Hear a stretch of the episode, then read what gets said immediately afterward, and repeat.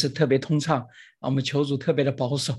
啊，我们把这边的四 G 祷告成六 G，这个率先进入到啊属灵的这个畅通的网络啊。如果我有点卡了，我希望大家可以提醒我一下，这怎么提醒的？我我想一想，我我我把我手机放旁边啊。如果如果如果有人，呃，就是说我因为可能我很激动的讲的自己不知道，呃，我放旁边。如果大家那个有什么问题的话。就是及时的跟我说一下，好，啊，特别的感恩啊，我们那个今天开始我们第三讲要谈论一个啊非常重要的话题啊，就是我们在这个啊塑造生命的啊这个圣经默想啊，上一周讲完了以后啊，我听到不少组长跟我反映啊，说有不少的同学觉得讲的太难了，就是 觉得。期待来基督徒基本操练。啊，就是啊最基本的期待的，可能期待的很简单很基本的啊，结果谈到了一些特别深入的东西。啊，然后呢，可能对于啊很多初信者啊比较有挑战，比较有挑战。啊，我会适当的呃这个这个这个哦呃这个这个啊不能说降低难度吧，就是我觉得我会啊更加的就是我我有的时候思维比较跳跃。啊，我有的时候跟一些神学联系在一起，我就想分享啊，那么我我会更加的注意这一切，那么也特别期望啊，这个基督徒基本操练真的是啊，基本功能够帮大家啊，能够呃打的打的扎实。啊，我也希望就是说啊，因为基本功呢，它实际上并不是特别简单，这也是很多人的一个迷失，很多人认为基本就是最简单的，其实并不一定。啊，基本呢。往往基本也是最复杂的基础，所以基本是基本功是可以发展成为一些啊非常非常复杂、非常非常啊成熟的一些思想体系的。那么还有呢，就是也跟这个话题有关系。上一周的话题本身是谈论圣经啊，我们要谈论上帝的启示，以及这个本身也是一个啊相对来说比较啊神学上比较复杂的。哦，没有声音吗？看不到吗？还是有的，有的啊，有。哦，可那可能是您这边的呃有问题啊，然后那个，嗯，所以哦，比如说我们今天谈论的就是一个比较技术性的操作性的话题啊，所以就可能就是啊，大家更容易理解一些啊。总而言之啊，如果你比如说遇到一些我谈论的比较困难的，那么也特别鼓励，如果您有时间啊，可以回头啊再多听几遍啊，甚至过一段时间再来听，可能会有更深的啊一些领受。好的啊，我们今天就开始我们的第三课。嗯，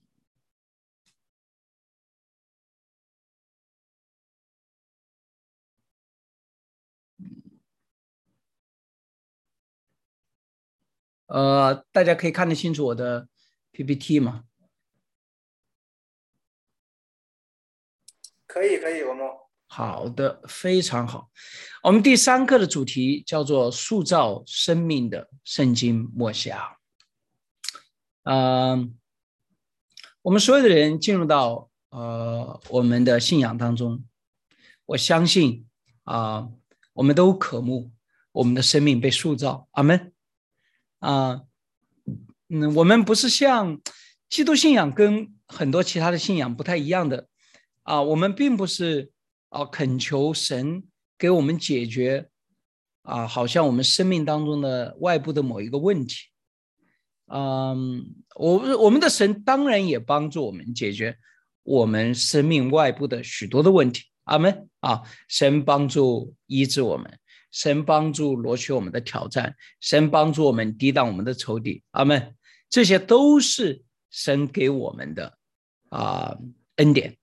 但是耶稣基督给我们带来的最大的救赎，在十字架上的恩典，给我们帮助的是什么呢？十字架上的恩典，耶稣基督的宝血拯救我们脱离的是什么呢？拯救我们脱离这个世界？那个宝血可以给我们无限的钱财吗？那个宝血可以给我们永远的健康吗？对，啊，不是的。拯救的脱离的是我们的罪，所以啊，当然我们的神是创造天地万有的主，阿门所以他可以给我们解决一切人可以想象的问题。但是圣经上给我们启示的是，我们所面对的最根本、最大的问题是什么？啊，其实是我们自己。阿门。啊，如果我们来到信仰当中，啊，我们没有意识到这一点，啊，这就是很多人为什么会在信仰当中很多年，但是仍然啊，好像摸不着门路啊，有点缘木求鱼的这种感觉。啊，就是因为这个，因为他没有看到，这才是基督要解决的最根本的问题，是我们的罪，以及这个罪导致的什么，这个有罪的生命的状态。啊，很多人都会说，啊，我的成长过程当中，比如说，啊，是我的家庭给我导致的这个啊问题，啊，我的家庭，但是同样一个家庭出生的孩子。他可能会走上两条非常不一样的道路。有的人说可能是这个社会，有的人可能说是我受的教育，但是不论是什么，都无法解释在同样的环境当中，人与人之间有非常大的差别。所以最关键的问题，我们的信仰要解决最关键的问题，是我们个人的生命。我们最大的问题不在外面，最大的问题而在于自己。我一向的说，这个世界上有四个主体，是我们思考任何问题都需要考虑的。一个是上帝，一个是他人，一个是我自己，另外一个是这个世界其他的存在，包括物质的存在、动物等等等等。那么，上帝是完美的，他不可能成为我们的问题，对吧？当然，有些人认为上帝是问题 啊，这个是他们的问题。但是，上帝是完美的，所以在这个世界上的其他的三个主体，我。他人都是有罪的罪人，以及这个世界是因为罪而受了咒诅的啊，这个世界，所以它也存在着问题。所以，我们在这个世界上面临的最大的三个问题是什么？我自己、他人以及怎么样啊？这个世界，这个有罪而堕落的世界，对吧？啊，那么在这三个问题当中，我们要最集中精力要解决的，也是我们某一每一个人。负有最大责任的是什么？我自己，亲爱的弟兄姊妹们，啊，我这里网络有点慢了，我看大家好多人是在非常缓慢的一格一格的移动，但是请大家对自己说，如果你们听得清楚的话，啊，我人生面对的最大的问题就是我自己。有一句话叫做“他人即地狱”，对吧？啊，其实不是他人即地狱，是我的罪把我带进了地狱。阿门，是吧？啊，所以啊，大家能同意吗？我怎么看到好像没什么反应？还是 晚上一上来，王牧师就跟你们说，人生最大的问题就是自己，大家还不能接受是吧？刚吃了晚饭，心情正好呢，然后呵 呵就是就被这么啊说啊，这这个这个啊，同意好。那么呃，如果大家都能够同意这一点的话，那今天晚上谈论的就。啊，非常有意义了。那很明显，我们在信仰当中，既然最大的问题是我自己，既然这是我要解决的，你是不是他人不是问题呢？当然，他也是问题。但是谁对他人的生命负有最大的责任呢？那个人，对吧？因为是他要面对上帝的审判，而且你不仅对他的生命不是像他那样负有那么大的责任，而且你也不太可能像他自己改变他自己一样来改变他自己。大家明白我的意思啊？所以，任何妄图通过人的力量，通过我们自己来改变、塑造另外一个人的企图，都是极其痛苦、极其沉重，也常常失败的。所以我们最大的责任是塑造我们自己，塑造我们的生命。那么，既然我们要塑造我们的生命，那我们肯定需要有工具，需要有营养。那么，今天晚上就是我们基督徒塑造我们自己生命的一个最关键的方式，就是圣经默想。我最近老是喜欢用这个，呃，心脏和血管的比喻。啊，我我们人体有两个循环的系统，啊，一个是啊心脏，啊血液循环系统，一个是呼吸的循环系统，啊，我们人体还有很多其他的系统，我们很多的其他的系统，比如说功能坏了，比如说肝和肾，啊，我我我们还可以人还可以活很长时间，虽然有些症状也是非常危险的，可以替换，但是当你的心脏和肺出了问题了以后，基本上如果一旦停止，一个人几分钟，最多十几分钟，就彻底就结束了。那么对于我们的基督徒来说，对于我们属灵的生命来说，实际上我们就是要重新的为他们塑造这个如同心脏和肺一样的这样的最关键的循环系统。大家明白我的意思？你这个属灵的生命生出来了以后，它是需要血液的，它是需要氧气的。你不给他血液，不给他氧气。你不给这个动脉持续不断的给他怎么样？这个孩子就会什么？就会死掉。这个道理很简单，任何生命它都需要这个供养。那么对于我们的啊基督徒来说，我们的生命最关键的是什么？这个最关键的营养来自于什么？圣经，圣经。严格的说起来。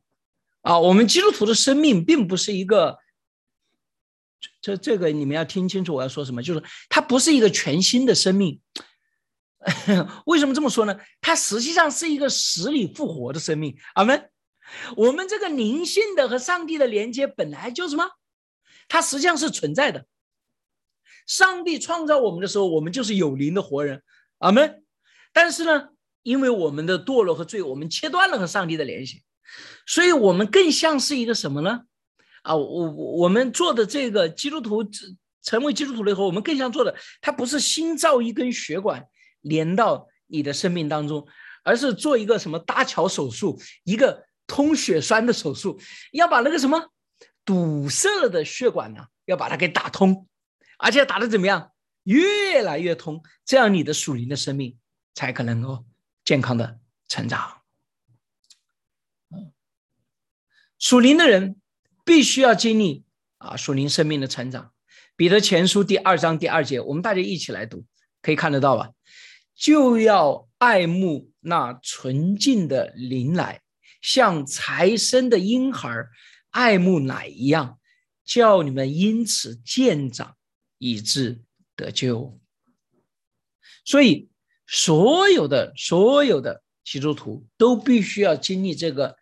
生命渐渐成长的过程，啊，这个呃属灵的人就会经历这个属灵的生命的成长。我们与基督相遇以后，我们会发现新的生命领域，啊，圣经啊称其为啊这个属灵的生命，啊，神创造的是有灵的活人，我们刚才已经说了。但是堕落导致灵命几乎泯灭，以致人丧失了与神交通的能力。但是与基督的相遇带来了灵命的复活及重生，并且使人重新发现神的世界在其中存在的啊自己与邻居，并体验到灵命活泼有力的跳动。亲爱的弟兄姊妹们。你们现在感觉到自己里面有这个属灵的生命在跳动吗？我们做一个简单的测试，从零到五。如果你现在非常确信，你知道你里面有属灵的生命，并且你可以感受得到，而且你可以非常具体的说出来，哪一些事情就是我这个属灵生命的表现，你可以给自己五分。如果你现在一点都搞不清楚，也感觉不到自己里面有属灵的生命，你给自己零分。我们看一看。啊，二点五五分三分啊，大部分还在这个 high end 啊，十分哇，这个人比较厉害，是谁呀？我看一下啊，多加是啊，还有零点五，那我们把十分的和零点五的匀一匀就好了。那什么是属灵的生命呢？啊，这个属灵的生命，既然它是属灵的，它就是怎么样？你看不见的，对吧？你摸不着的。它是一个不是你用肉眼可以看见的，所以我们人往往遇到这种情况。但是这个属灵的生命会有什么肉眼可以看见的一种反应，对吧？大家听说过呃一个呃有一些基督徒，他们认为啊一个基督徒那个呃属灵的生命被复兴的其中一个关键的标志是什么呢？就是为自己的罪悔改痛哭。啊，就是这个人呢，有一天真的认识到我是一个罪人，他非常的后悔，于是他痛苦，而且大声的痛苦。有一些基督徒把这个推到一些极端，认为你必须要大声的痛哭三天三夜，你才算是重生啊。那么这样呢，呃，他想要强调的是这个属灵的生命的反应。有些基督徒认为啊，属灵的生命的跳动是什么呢？什么是活泼的属灵的生命呢？啊，说一下这个哭，我也想说一下。我我信主之前呢，呃，我信主的时候二十五岁，但是从我应该从十三岁、十四岁以后就没怎么哭过，我没怎么哭过，啊，就是信主了以后，反而好像那个生命活过来了。眼泪比以前多多了，啊！一想起耶和华你是我脚前的灯，路上的光，我就哭。然后一一听到耶稣的在啊跟那个妇人的是行淫的妇人的对他说的话，你离开吧，我不审判你，我也哭，就好像我不知道啊，我我我不知道，就是我是真的觉得那是我属灵生命的，但是不是那个因为悔改的那个痛苦，而是我觉得我以前活着活着，人的情感有一部分已经完全没有了。该愤怒的没有愤怒，啊，该产生激情的也没有激情，对爱也非常的冷漠，然后对人也非常的冷漠。所以当然我不掉哭，不掉眼泪，世界就这么残忍。但是等我恢复了那个我健康的生命了以后，我发现我又重新恢复了这个感受的能力，啊，我不知道我有有人有没有人跟我有同样的感受啊？这是我真的是啊。就是，呃，所以这个哭就是也啊，还有一个就是有些人认为什么属灵的生命的啊这个表现是什么啊？比如说一种特定的属灵的恩赐啊，比如说说方言啊，说方言或者是其他的啊，每一个呃属灵的生命，大家都有很多很多的判断啊。我觉得呃这些判断都是很好的，但是我认为比起比如说哭泣，比起啊，这个呃，这个这个呃，说方言，我认为我所常常看一个人属灵的生命的，有两个最简单的，还有一个稍微复杂的，所以我可以给大家三个标准。我所使用的，第一个是什么呢？就是一个人悔改，就是意识到自己错了，愿意转向。这个表现可以用哭泣来表现，也可以。我的有些朋友，作家，信了主以后，把以前写的东西都烧了，说那些都是垃圾 啊。当然啊，我有的时候常常劝他们别这么激动，别这么激动。但作家们都容易激动，艺术家也同样容易激动，动不动就 把自己那个。我说这些东西还是有意义的，未来。但是什么样？他这个行动是表明一种什么？跟过去的隔绝。啊，觉得过去所做的、所思考的，啊，呃，这个，呃，我我有一次，呃，给这在一个呃大学老师的团契里面分享，我说我们基督徒人生的动力是爱，但是这个世界的动力是什么？无非就是两个：恐惧和欲望。啊，这个大学老师是搞创作的，然后。他想了好久，然后他站起来，最后分享他的那个讲座的心得。他说：“哇，今天这一句话对我有最大的冲击力。我发现我以前写了好多年的小说，里面所有的动力无非就是恐惧和欲望。啊，不知道怎么是被爱牵引，这就是悔改。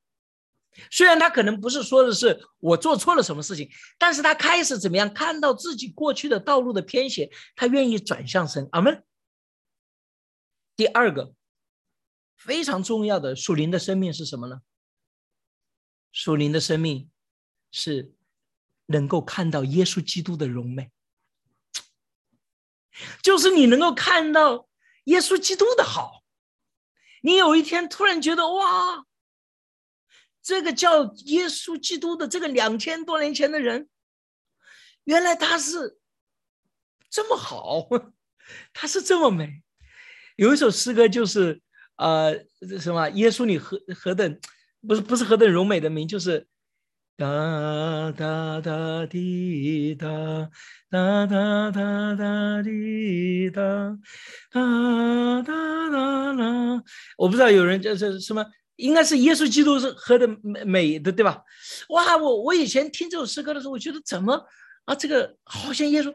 但是我越在属灵的生命的经历，我越看到基督的美，所以你开始能够对美在耶稣，你能够看到耶稣的美的时候，我们的主教导我们说：若没有圣灵的感动，没有一个人能够称呼我是他的主啊。所以你开始能够认识到耶稣基督的美，你甚至愿意来跟随他，这是一个非常重要的圣灵改变。那么。所以这是两个很简单的。我看到一个人愿意从他以前的罪，啊，他的过去的生命有悔改，我看到他愿意朝基督走上去，我知道他有新的生命。阿门。所以你们可以用这个看看，你今天结束了，你是否有一种更强烈的欲望，要脱离今天产内你的那个罪？你是否对耶稣基督产生了一种更深的渴望？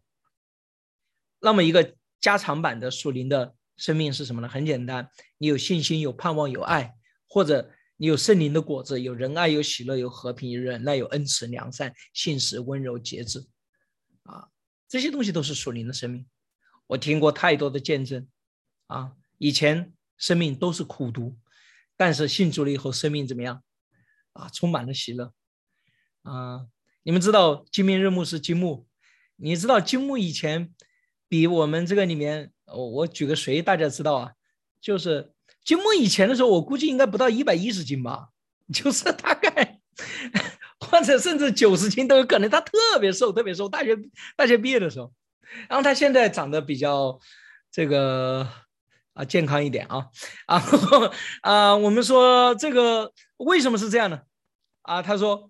我信主之前忧国忧民，心里面充满了苦毒，然后天天绝望，所以当然就是 身体。我信主了以后，神一切都给我平静安稳，一天的难处一天当，所以就我不知道这个解释是不是正确啊。但是总而言之啊，很多人在信主了以后，拍了个生命的啊特别的特别的改变啊。我自己如果说从啊，外面来说的话，我我有个最大的改变，是我信主之前，我有很多，我有一种那种尖刻，你知道吗？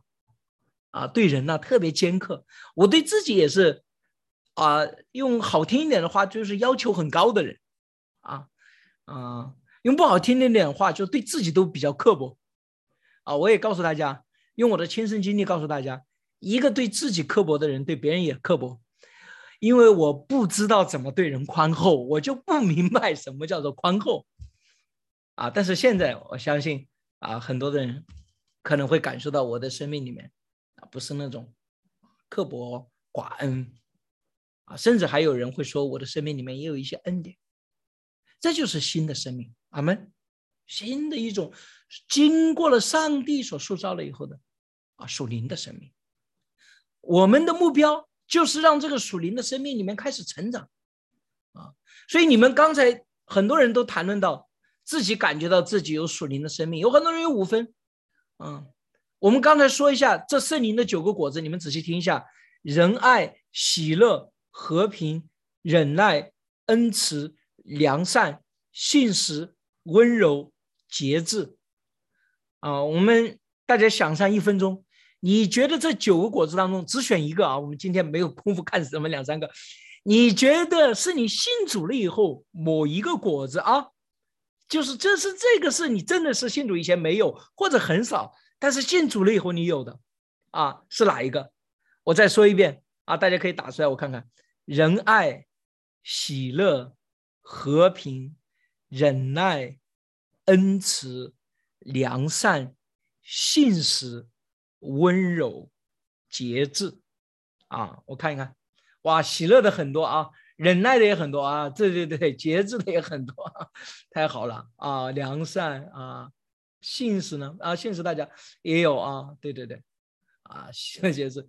啊，爱、喜乐、和平啊，恩慈啊，所以哈利路亚啊啊！我也特别给大家一个鼓励啊，呃呃，我们每一个人都会在某一个方面特别的啊，特别的能够成长，嗯。哎，你不需要这这九个果子不一定是说都同时一起在发展。我建议的是，如果你真的是感受到某一个果子特别的啊有有成长的话，你应该在这个里面大大的发展它。你比如说，呃，喜乐，喜乐是一个非常好的果子，但是在一切都顺利的时候，喜乐它不是真正的属天的喜乐啊。主说啊，这世上你们有苦难，但在我里面你有平安。所以操练怎么样？在任何环境当中，那种真正的喜乐啊，那种真正我说的是真的喜乐，不是假装啊。很多人误以为啊，我要对别人，你你对别人你是装的喜乐，别人也听看得出来。但是更重要的是，这是毫无意义的啊。你就是在神面前真的寻求主啊，你允许我，即使在这种情况之下，还有说不出来的大喜乐。啊，刚才有人谈到了，有一些肢体被抓到监牢里面去，他的那种喜乐，我听他们做见证，哇，哈利路亚！啊，有一些人经历这个世界上认为非常非常糟糕的事情，严重的疾病，亲人的背叛，啊，彻底的打击，但是他找到了在基督里面的喜乐。所以操练，操练，我们要操练，让自己属灵的生命不断的成长。阿门。啊，然后，呃，这这什么不不用对对自己说了，哎，我要我要每一天的成长啊。事实上，我也可以这么说，呃，我我以前有一句话叫做一切的问题都可以通过啊成长来解决，啊，一切的问题都通过生命的成长来解决。阿门。啊，呃，呃。你的生命成长了，其他的问题啊，自然有啊越来越好的解决办法。那我们如何来促使这个生命的成长呢？如何能够持续健康的成长？啊，灵命的成长有几个非常重要的东西。第一个，灵命成长，你要效法的对象是主的荣光，要效法耶稣基督。呃。是耶稣基督给我们展示了这个道成肉身的上帝给我们展示了那个人真正的可能性。哎，我是不是卡住了？没有是吧？哦，我这里看你们看，好的，嗯呃，没卡对吧？嗯，是耶稣基督这个啊完美的上帝变成了。成为了人以后，给我们展示了人可能达到的高度。一个人可以有什么样的真理，有什么样的恩典，有什么样的爱啊！我记得我刚信主的时候，很多时候特别被耶稣基督的智慧所折服啊！我看到别人给他下套，他都没有上那个套，而且非常聪明的那个，这是我最开始看到的点啊！有些人，但是我慢慢的、慢慢的。我被他那里面的那一股平静的力量给折服。我不知道你们心中的耶稣基督到底是一个什么样的人。耶稣基督大概不是像先知，或者不是像王牧师这样讲话就啊这样子。一般来说，没有人印象是这样啊。耶稣基督讲话就是觉得是比较平静的。但是，呃，所以这种平静的语调呢，给很多人一种迷惑性。很多人觉得，耶稣基督讲的就是他们想象很平淡、很中庸的。但是你们仔细想一想，耶稣基督用非常平静的语调讲了一些这个世界上最极端的话：若有人要跟从我，就要背起你的十字架来跟从我。人若不爱我，过于爱自己的父母、钱财、儿女这些，就不配做我的门徒。所以，耶稣用非常平静的语调讲了一些非常非常极端。到今天，有人打你的左脸，把你的右脸给他；有人拿你的外衣，把你的里衣也要给他；有人强迫你走一里路，要强迫走两里路。你若光爱那爱你的人，爱你的邻舍，与他们有税吏不也这样吗？外邦人不也这样吗？我要对你说，你要爱你的仇敌。啊，若有你你的右眼让你跌倒，情愿把右眼弯掉，弯出来，好过全身落在地狱里面。这是耶稣，这些话都是耶稣讲的，不是我讲。我们要效法基督，效法耶稣。你应当有一个耶稣的形象，你应当随着你读圣经读的越来越多，你自己经历的越来越多，你在教会里面成长的越来越多，慢慢这个基督的形象开始有一个什么活化在你的面前。阿门。啊，这个耶稣耶稣的形象越来越真实。你们知道，跟一个人待久了，有些时候我们会说这样的话，啊，别人说，哎，你那个某某某说了这句话，你跟那个某某某是一个老朋友，你一听了以后，你可能会说，哎，对，这就是他说的话啊，他就是这个风格，啊，你也可能说，哎，不行不行，这个虽然你没有听到他说这话，但是你觉得这话不像是他说的呀，你明白我的意思？啊，你能够有这个判断，所以同样的道理，你跟耶稣基督待久了以后怎么样？你也有这个感觉。我们有的基督徒在自己手上刻字四个字，或者是说记得 W W J D 啊，四个英文字母，什么意思？啊，实际上是一个问句，很简单：What will Jesus do？耶稣会怎么做？所以这些人的问题就很简单，遇到问题的时候，他问自己一个：如果是这样的话，耶稣基督会怎么做？他用这种方式来引导自己来，来面对挑战也好啊，做选择也好。但是，亲爱的弟兄姊妹们，倘若你生命当中对耶稣基督都没有印象，你怎么可能知道耶稣基督会怎么做呢？你对一个陌生的人，你当然毫无感觉，你不知道他会怎么做。但是你对一个怎么样亲近的人，你会有感觉。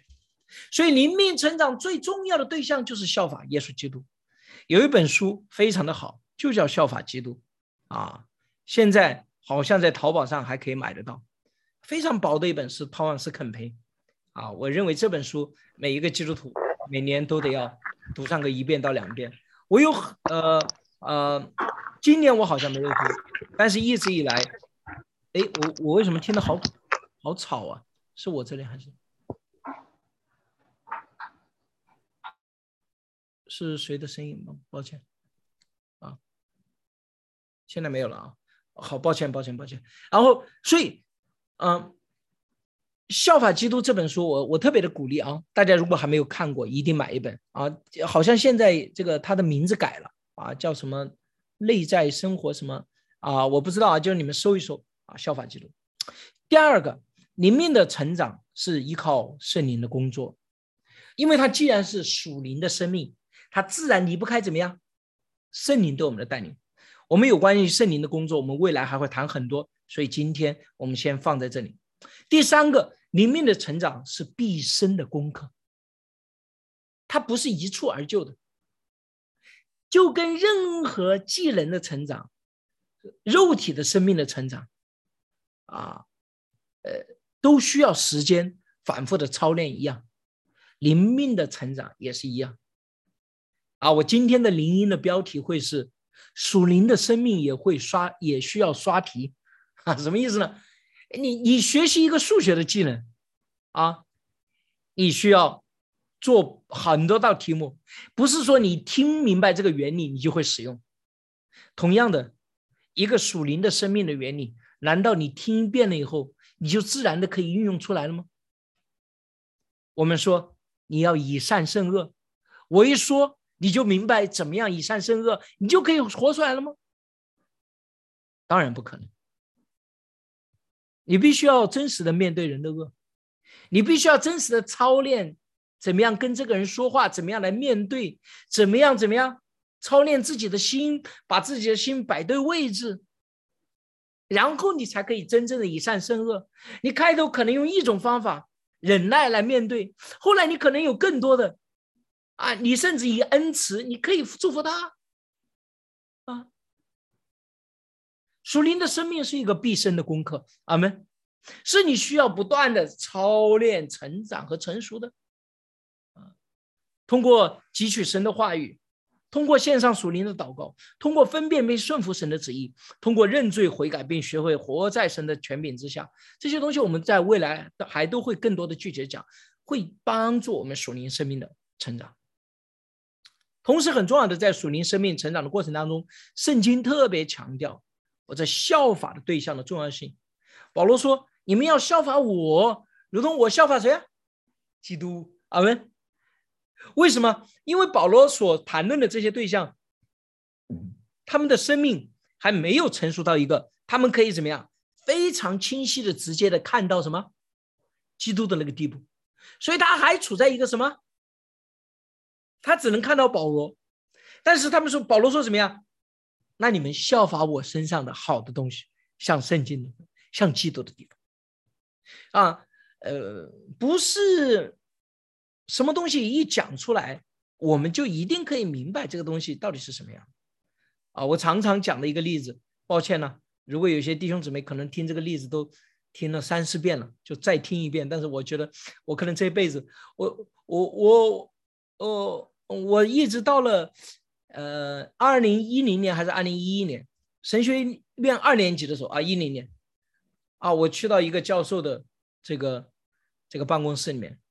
嗯，七十多岁了，老教授，我跟他讨论这个路德的神学。我神学院二年级的一个学生，人家是已经终身教授，都已经干了三十年了，发表了那么多论文，著作等身啊。然后我懂什么路德的神学，但是我坐在他的办公室里面，跟他谈论了一个多小时。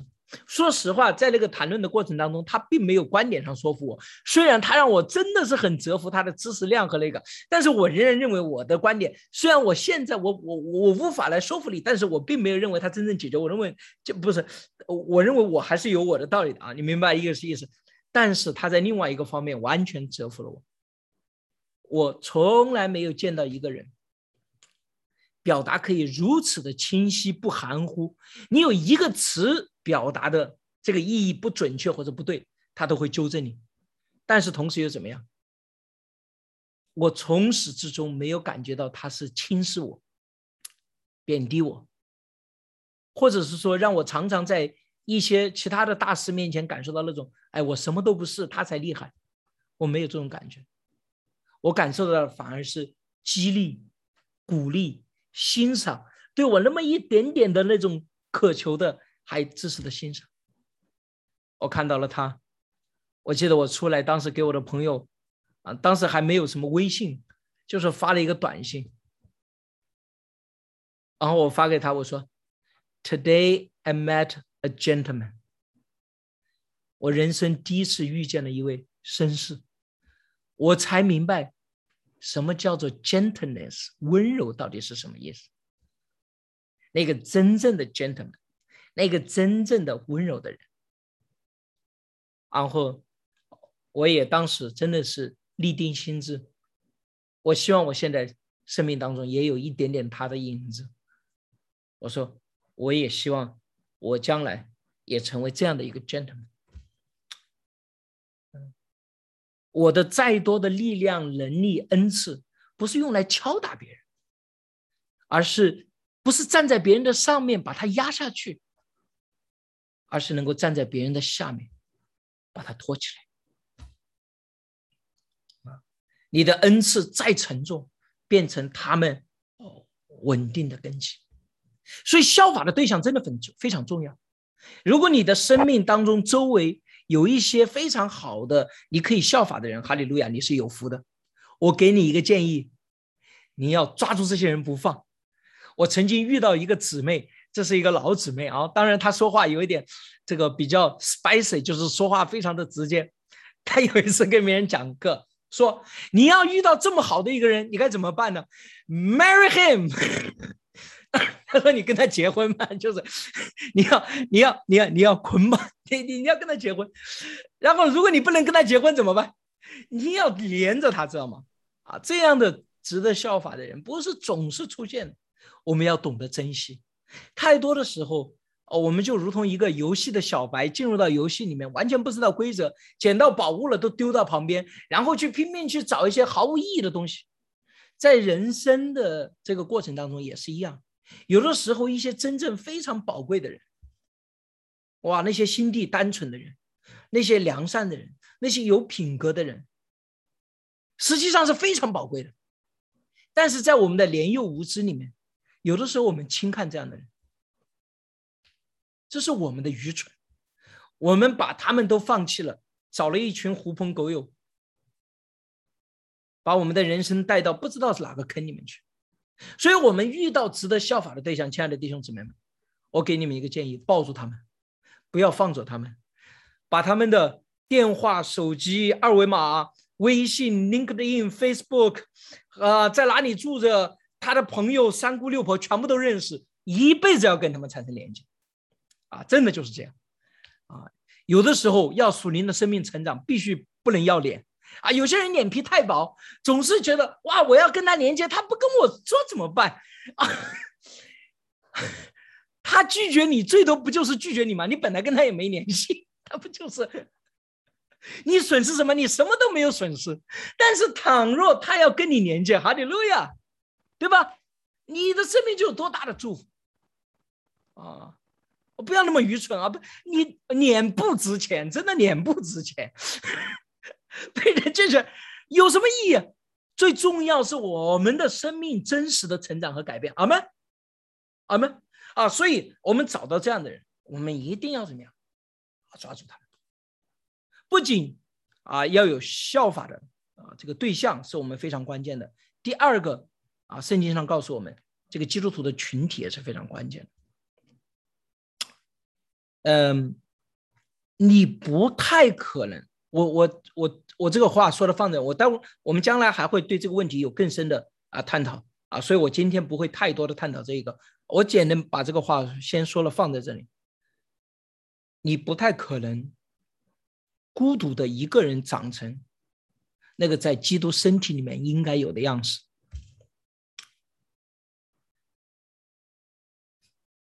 呃，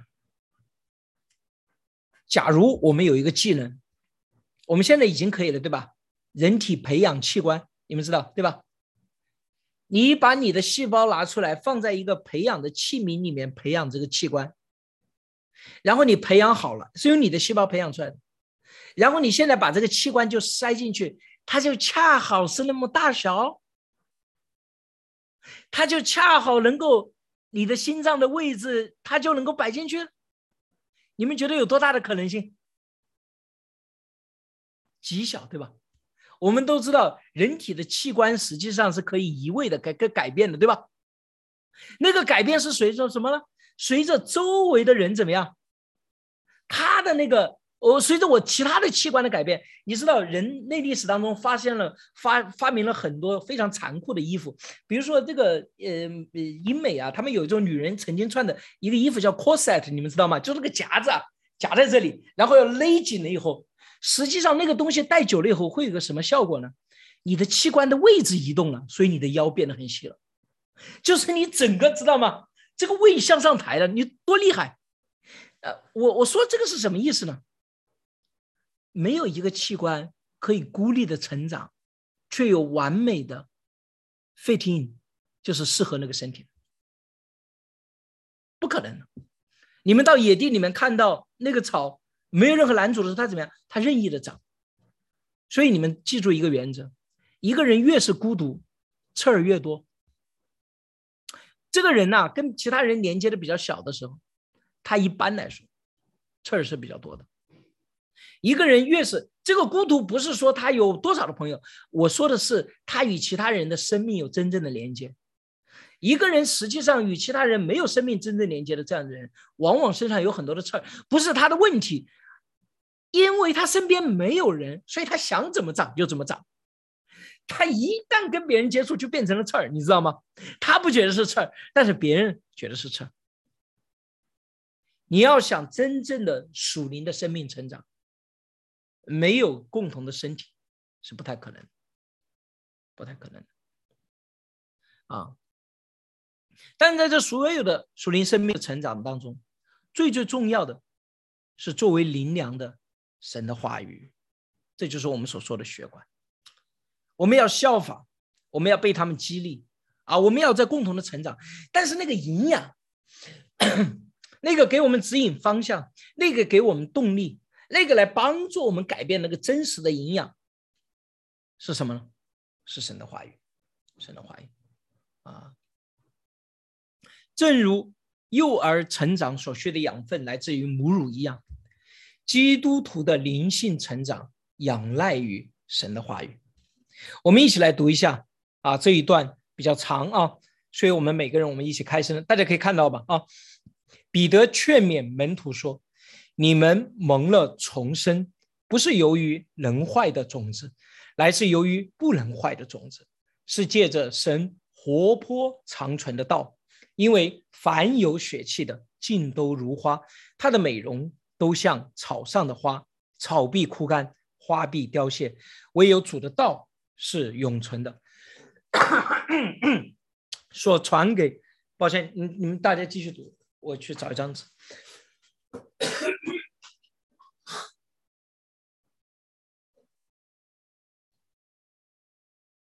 嫉妒和一切诽谤的话。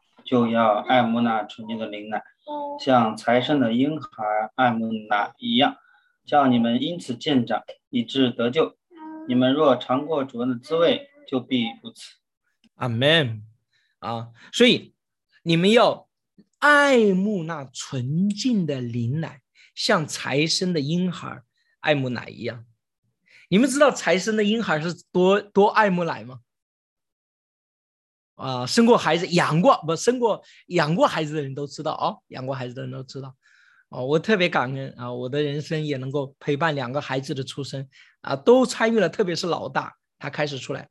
你们知道，其实这个这个孩子啊，刚生出来的时候，呃，母体他这个奶呀是没有的，头一两天这个母乳啊。只能够给孩子的奶的量是多少呢？就是一个指甲盖儿这么大，哎，这么这么一点点，哎，你们可以看到我吗？我我的头像跑了，就是这么一点点的奶。但是什么样呢？神的创造多奇妙！其实那个时候，那个婴孩有很多人说，哇，这个时候就要给他灌水，千万不能灌水，因为那个时候什么？那个婴孩实际上他的胃就这么大，那你说他吃这么一点点够吗？不够。所以婴孩一出来头几天他是体重下降的。但是这个饥饿是必要的，你们知道知道这个饥饿为什么必要吗？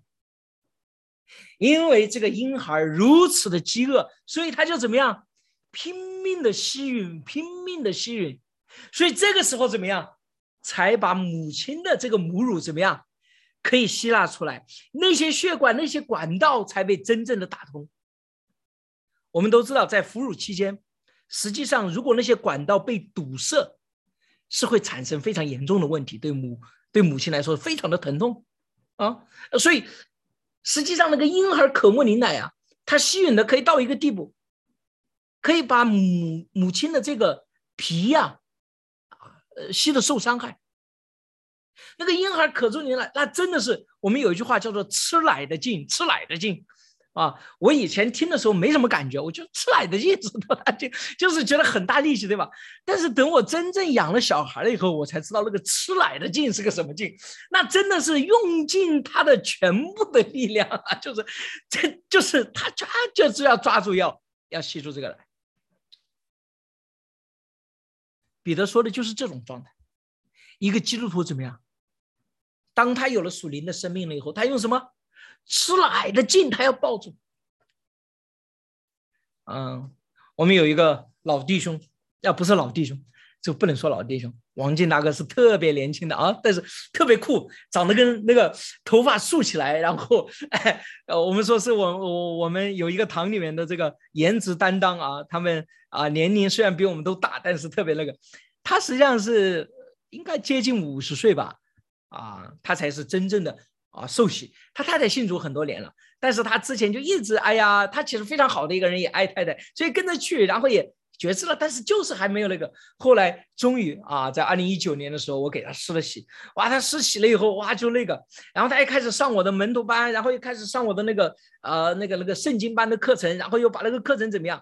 然后他说：“王木，我现在做梦都是你的声音，这个 啊上上班路上车里面放的是你的录音。他的工作比较闲，所以他上班的时候没事了，他就听我的录音，回到家里面上我的课还是那个。”就是，其实这种状态很多的基督徒有过。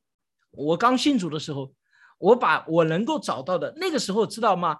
还是卡带，你们知道卡带的时代啊，卡带、光碟。后来好不容易出现了什么那个网络啊，哇！我有一天发现唐宗荣牧师的讲道可以在网上听到，我的天哪，我兴奋的不得了。我把我能够下载的讲道全部下载了，我听了他至少两百多场讲道。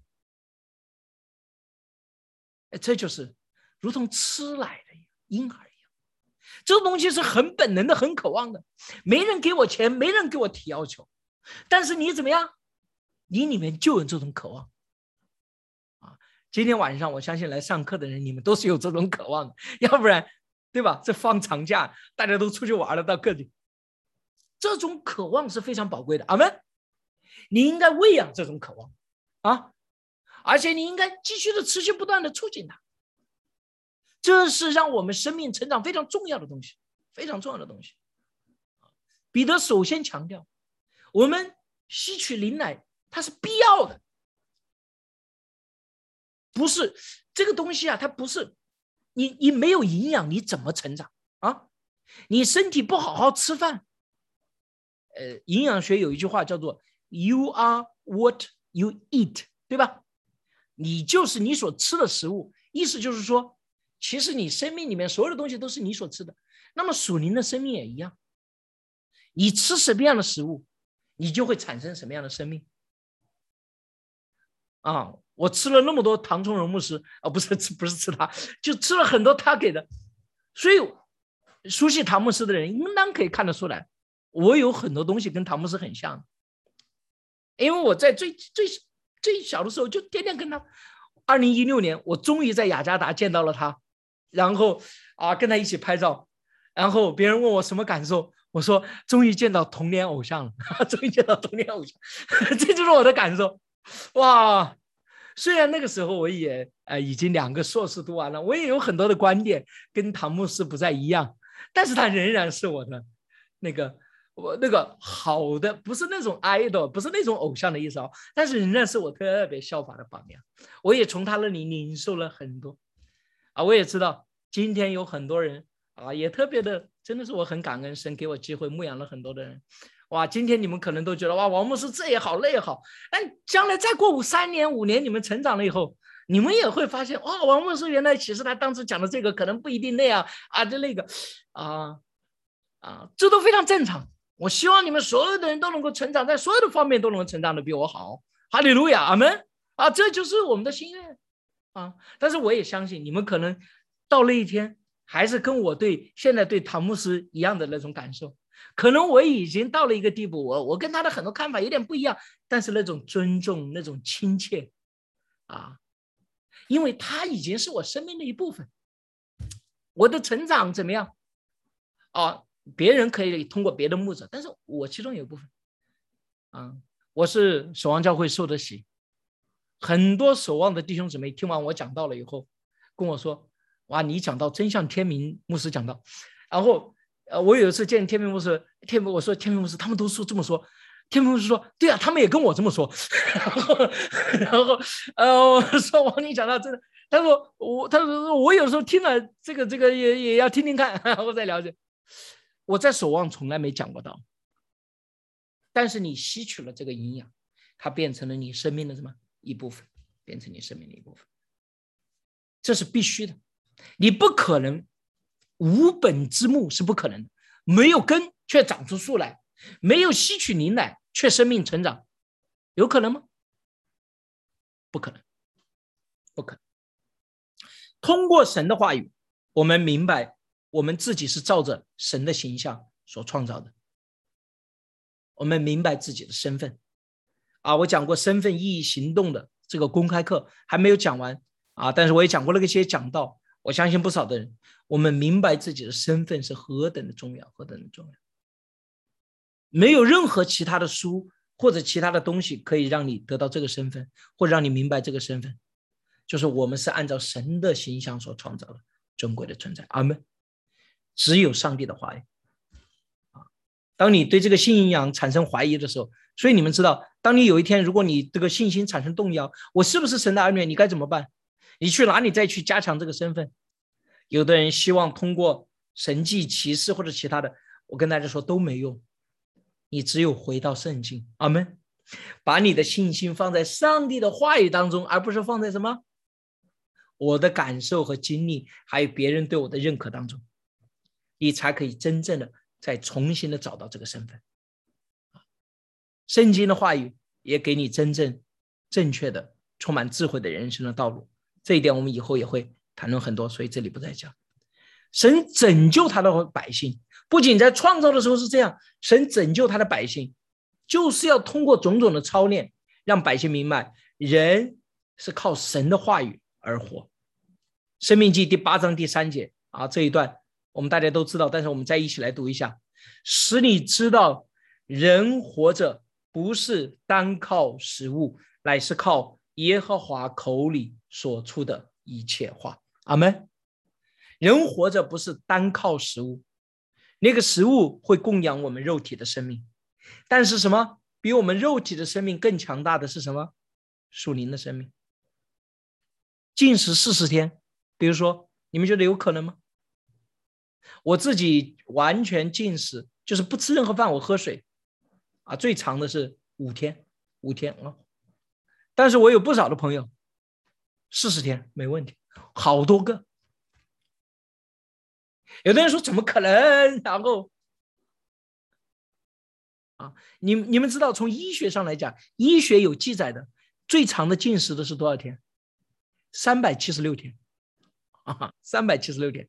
只给他补充营养，哎，营养的维生素，还有那个，哇！听完了以后，好多姊妹、弟兄姊妹特别想减肥的，可能现在眼睛都大了。哦，王牧师，把那文章拿来，我看一看我怎么样那个啊。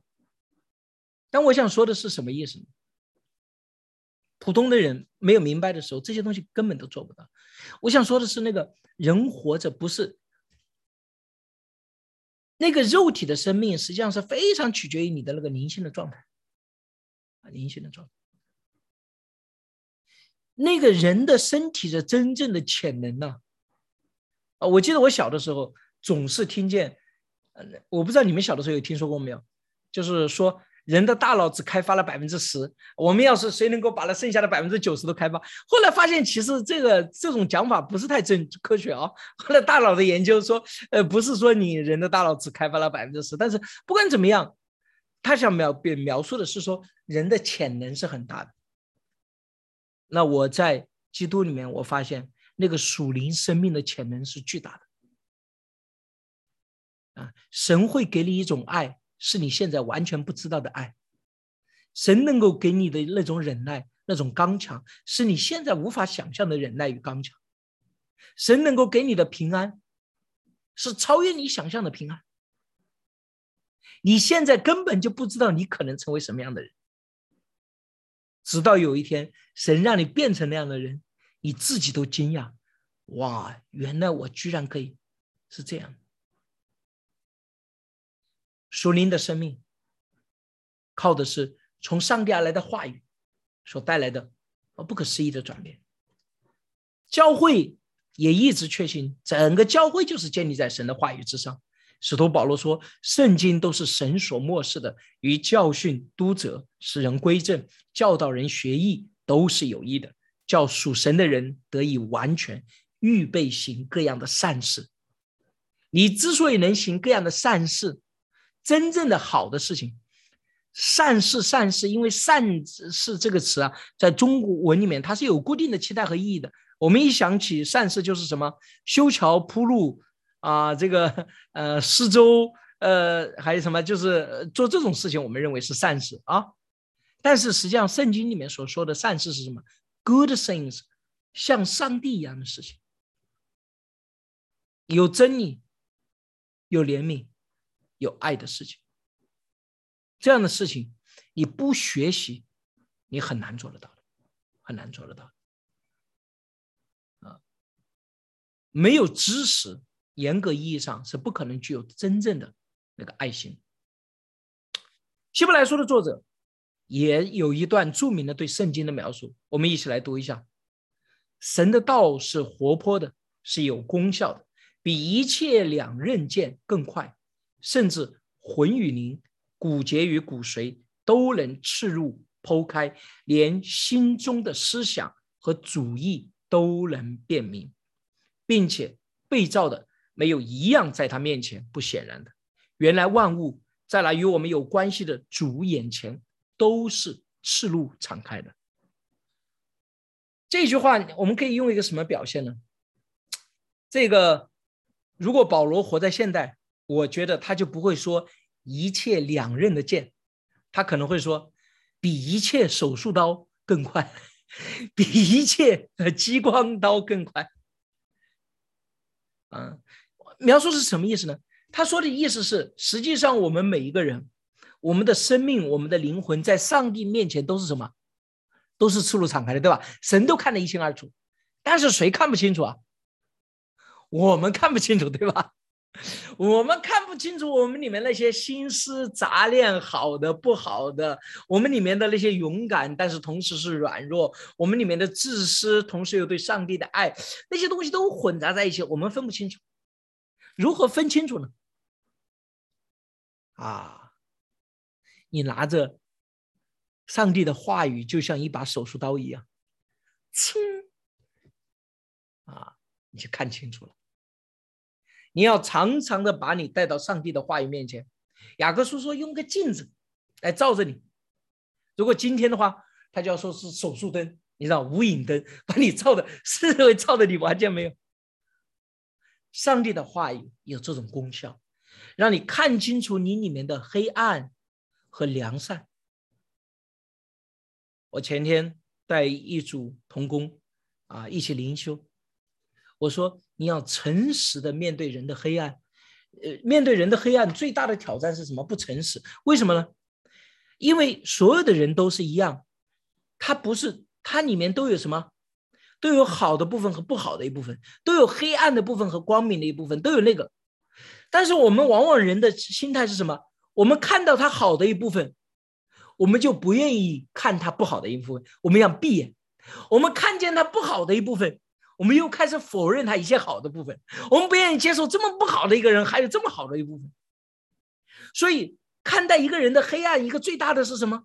需要诚实。好的就是好的，不好的就是不好的，光明的就是光明的，黑暗的就是黑暗的。他确实有对主的热情，但是他确实有他自己的自私，他确实有这样的那个，你要学会怎么样开始分辨。但是你要分辨的最重要的那个分辨的对象是什么？是别人吗？不是，是我们自己。好吗？所以，我们属灵的生命的成长，实际上就是一个不断的分辨，然后怎么样，不断的去除杂质，熬练我们，让我们的心渐渐的越来越单纯的这样的一个过程。阿门。什么能够帮助我们做得到？除了上帝的话语，以及你在上帝的话语的默想，没有任何其他方式能够帮助你做到我刚才说的这一点。啊啊，读圣经要有聆听话语的心态。啊，要避免个人金钱主义式的解经，就好像我是宇宙的中心，神说的一切话都是为了我的。有的时候，神说的这句话不一定是关于你的，它是关于这个世界的，但是它对你有意义，你明白吗？有些人来读圣经的时候，过于的是带我的需要、我的期待、我的问题来读，因此他从来没有听到什么神的期待、神的需要、神的心意。你有去遇到过这样的人吗？他跟你打交道，你感觉很明显，目的性很强，他就是想要得到这些东西。你明白我的意思？哇！我相信我们所有的人面对这样的人都感觉到有点痛苦。你发现他根本不在乎你想什么，他即使有的时候假装表现的好像装作在乎你，其实的目的也是为了他自己。你明白我在说什么？有见过这样的人吗？很痛苦，对吧？你要是能够感受到这种痛苦，你知道我们的神该有多痛苦。从古到今，有多少人跟神的时候就是这种态度啊？他其实根本不在乎神想什么，或者神是一个什么样的神，或者神的旨意是什么，他想的都是 我我我我。啊，读圣经的时候不要这种心态，这样的话很明显。亲爱的弟兄姊妹们，如果你跟一个人交往，你所有想要的东西都是要达到我自己的目的，你能够真正听懂他在说什么吗？你能够感受到他里面的感受吗？那你不太可能，对吧？只有当你对这个人感兴趣的时候，你才可能真正明白他的心意，感受到他的那个，对吧？跟神也是一样。当我们过于的关注在我们自己里面的时候，我不是说你完全不关，因为你的你的问题确实就是你的问题啊，你当然应该诚实的。我只是说，我们应当避免完全以那个角度，我们也应当来聆听怎么样上帝的声音。阿门。我我讲清楚了吗？啊，就是说不能够过于的啊偏向那个方向。啊，还有一种倾向，他对于上帝在圣经里面的启示。并不是特别的感兴趣，原因是什么呢？其实跟前面一种倾向是一样的道理，因为他想解决的是我现在的问题和那个，他一翻开圣经，圣经里面不是特别的给他这个问题有一个解答的时候，他就不太感兴趣，他觉得这个太困难，所以他希望怎么样？我祷告，我祷告，我祷告，主啊，你就告诉我今天我该怎么做？我到底是该结婚还是不该结婚？是这个男人还是那个男人？啊，是这个工作还是那个工作？啊，我放弃还是不放弃？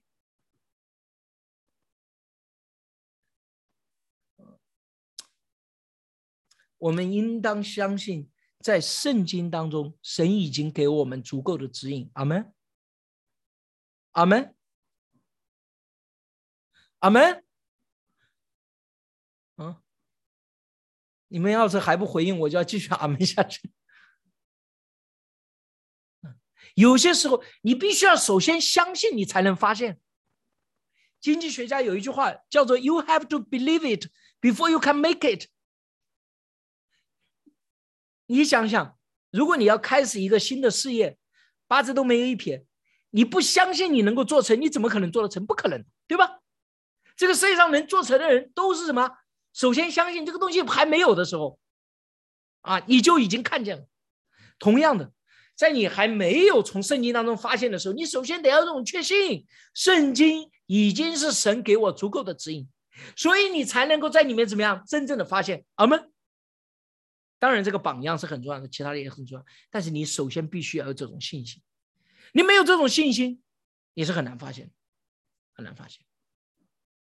那我们在真正的阅读圣经的时候，该怎么阅读呢？如何从它当中获得营养呢？我上一次讲这个基督徒基本操练的时候，花了半个小时，带领弟兄姊妹们一起跟我默想。我们今天没有半个小时，我们九点钟必须要结束啊！我们大家之所以，所以我们十分钟。但是虽然是十分钟，我想来想去，我觉得也不能够这个事情就是跟大家理论讲一讲，我们还是必须要操练。我们怎么操练呢？大家跟着我的带领。这一种读经的方式啊，被称为圣言诵导。Lectio Divina，Divina 就是神圣的意思，Lectio 就是说话的意思，圣语言的意思，Lectio Divina 就是圣言诵导。这实际上是中世纪的本读修会啊，这很早了，嗯，公元大概五六世纪就开始了，所以到现在已经一千五百年的传统啊。但它不仅仅是本读修会，加尔文呢，Richard Baxter 啊，这些伟大的神学家和牧师啊，也使用这种方式，所以这是。啊，教会传承当中非常宝贵的一种阅读的方式，啊，我们所有的人应该都熟练的。你知道，任何这种阅读的方式，它都有一种最核心的版本，你可以把它扩大，也可以把它缩小。所以，我们今天就做一个十分钟的版本。这样的一种诵读圣经的方式是怎么样的？圣言诵导的方式是怎么样的？从圣经当中获得营养呢？第一个阶段是诵读，nection。啊，嗯，边读边思考，反复的读，并且这个诵读呢，你要知道，不是读给别人听，而是读给什么？自己听。你明白？诵读啊，慢慢的读，最重要的是要读给自己听。所以，我们今天用什么来操练呢？很简单，我们用诗篇里面最短的第一百三十一篇，一共就三节经文啊。如果可以的话，大家找到诗篇第一百三十一篇。诵读的时候，你要开声的朗读。为什么要开声呢？我我啊，这里为什么写的是静读啊？啊，应该朗读。嗯，你要让那个声音啊冲击你。你在那个头脑里面的声音和那个真实的声音是不一样的，啊，要那个声音冲击你。所以，我们读一下这段经文，读两遍啊，没有的话没关系，我来跟大家读。所以大家听一下，在读的过程当中，你仔细的听，然后你感受有哪一些啊冲击了你，有哪些冲击了你。诗篇一百三十一篇，耶和华，我的心不狂傲，我的眼不高大，重大和测不透的事，我也不敢行。我的心平静安稳，好像断过来的孩子在他母亲的怀中。我的心在我里面，真像断过来的孩子。以色列啊！你当仰望耶和华，从今时直到永远。有的人可能想到的是回忆到自己在母亲的怀中，有的人可能离开母亲的怀中太久了，现在已经回忆不起来了。啊！但是你可以看到你的孩子在你的怀中。啊！有的人甚至都可以闻到那个气味。有的人可能被这个“仰望”这个词，或者从今时到永远这个长度，不论是什么，我再读一遍，大家感受一下这段话里面对你最有冲击力的。耶和华，我的心不狂傲，我的眼不高大，重大和测不透的事，我也不敢心。我的心平静安稳。好像断过来的孩子，在他母亲的怀中，我的心在我里面，真像断过来的孩子。以色列啊，你当仰望耶和华，从今时直到永远。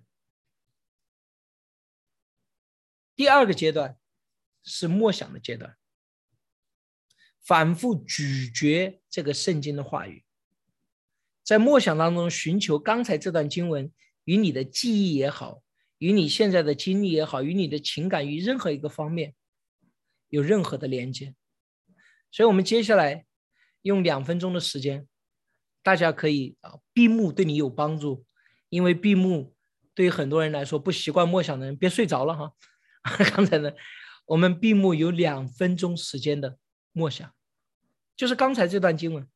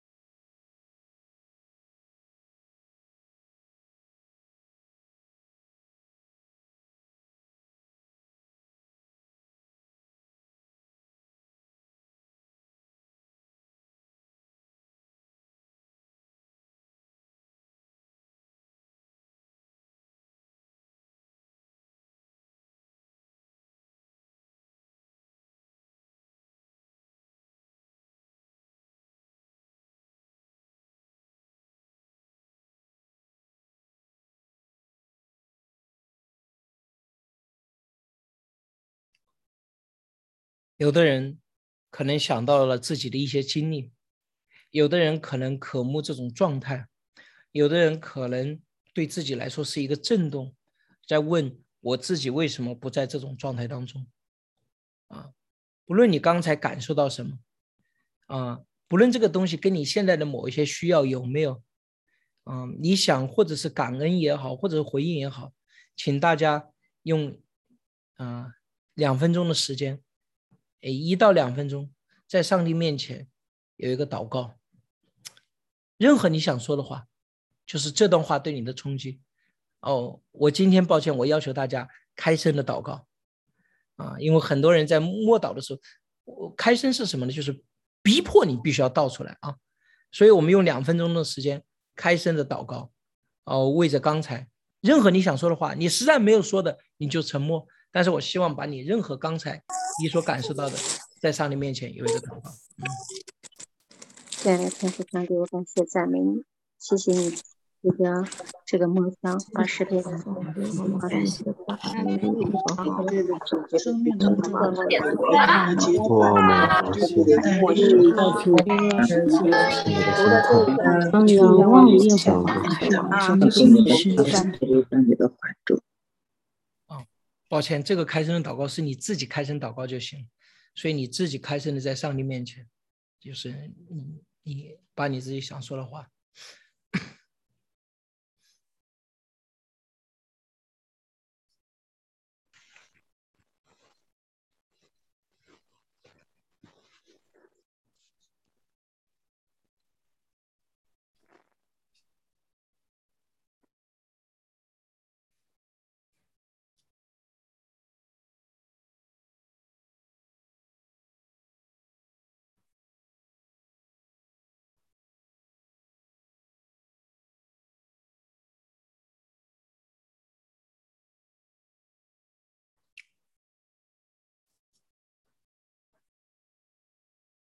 好，可能有些弟兄姊妹还没有祷告完，没有关系。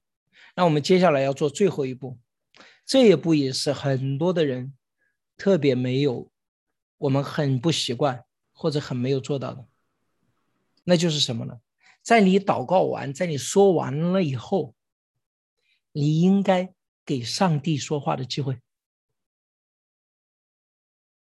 在你表达完一切了以后，不要像小孩子。给妈妈打电话，爸妈我要钱。说完了以后，爸妈还没问呢，然后我们这边电话就挂了。啊，所以最后一个步骤是什么？就是我们来到神面前安息。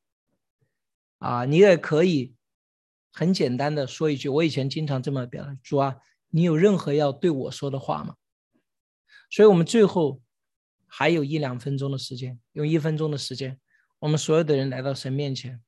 不再是表达，而就是坐在这里安安静静的。你可以睁开眼，也可以闭着眼，你就问上帝主啊，你有什么要对我说的话？或者就是安安静静的坐在上帝面前，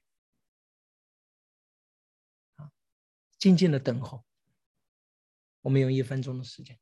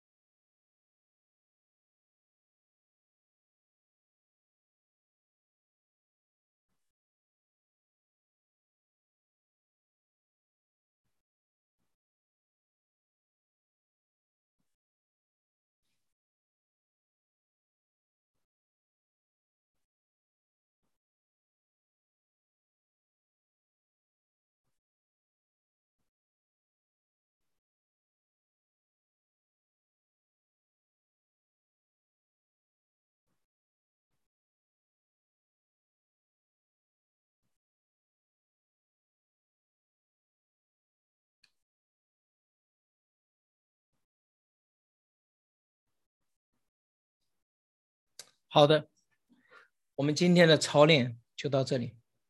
有些人，我们今天时间非常短，啊，给大家有个非常简单的一个经历，啊，有些人可能习惯，有些人可能不习惯，啊，有些人可能刚才到最后一步的时候，你突然之间看到了远远比以前更多。有的人可能什么都没有感受到，这也都非常正常。就跟你跟一个老朋友在一起的时候，你并不是总是每一次都有很多的话要说啊，但是我们需要长此以往的操练。亲爱的弟兄姊妹们，这个东西有很多的版本。啊，你可以把它练到最简单的版本。当你有一些经文在你脑袋里面已经思考了十遍、二十遍默想的时候，怎么样？你可以把前面那一步都跳过，直接到第二步、第三步，甚至直接到第四步。你也可以把它拉长版本，一个上午就对一段经文。我以前读神学的时候，经常一天就坐在海边，就一段经文，啊，有一个反思，啊，所以它可长可短。可复杂，我也可以把诵读的中间再加上一段研经的部分，也就是说，我有更深的一个思考，啊，也就是这个诵读完了以后，我甚至很复杂的一个思考，然后再做祷告，所以我甚至可以把整个做论文的过程变成这样的一个 lectio divina 的一个过程，啊，所以你熟练的掌握这个形式，但这里面的最基本的要素，第一个，诵读上帝的话语，第二个。默想上帝的话语，第三个，以祷告来回应上帝的话语，第四个，默观恳求上帝的啊对我们的带领，这是我们啊学会从圣言当中获得营养的四个最基本的渠道啊，我们求主特别的帮助我们。好的啊，我们今天的这个上课。就带到这里啊，我们最后要分享的四个题目啊，今天的啊也相对来说，我觉得是更加的直接啊，我发到这里，也发到群里面啊，大家可以看待。好，我把时间，呃，我先做一个祷告，主啊，我们感谢你今天给我们这样的时间，让我们一同的来学习啊，真的是呃塑造生命的圣经默想，就求主你特别的带领我们，更新我们，改变我们。与我们众人同在，让我们啊，真的是在基督里面啊，因着你的话语，生命每一日的更新啊，祝福我们接下来的小组的分享，与我们众小组长们啊特别的同在，也祝福每一个参与讨论的人获得啊从你而来的祝福。我们在那祷告、仰望、交托，奉主耶稣基督的名，阿门。好的，把时间交还给主持人。好的，特别感谢啊我们的分享。呃，我们接下来我们会进入到小组讨论当中，然后呃，一区、八区和三区的弟兄姊妹，呃，就是屏幕上你们会看到相应的那个呃房间，然后你们你们要进到呃对应的房间里面去，呃，再去分组讨论。呃，大家现在来看一下，嗯，你现在可以截个屏，对，截个屏留意一下。然后我们请五星弟兄，然后帮我们来做一下分组。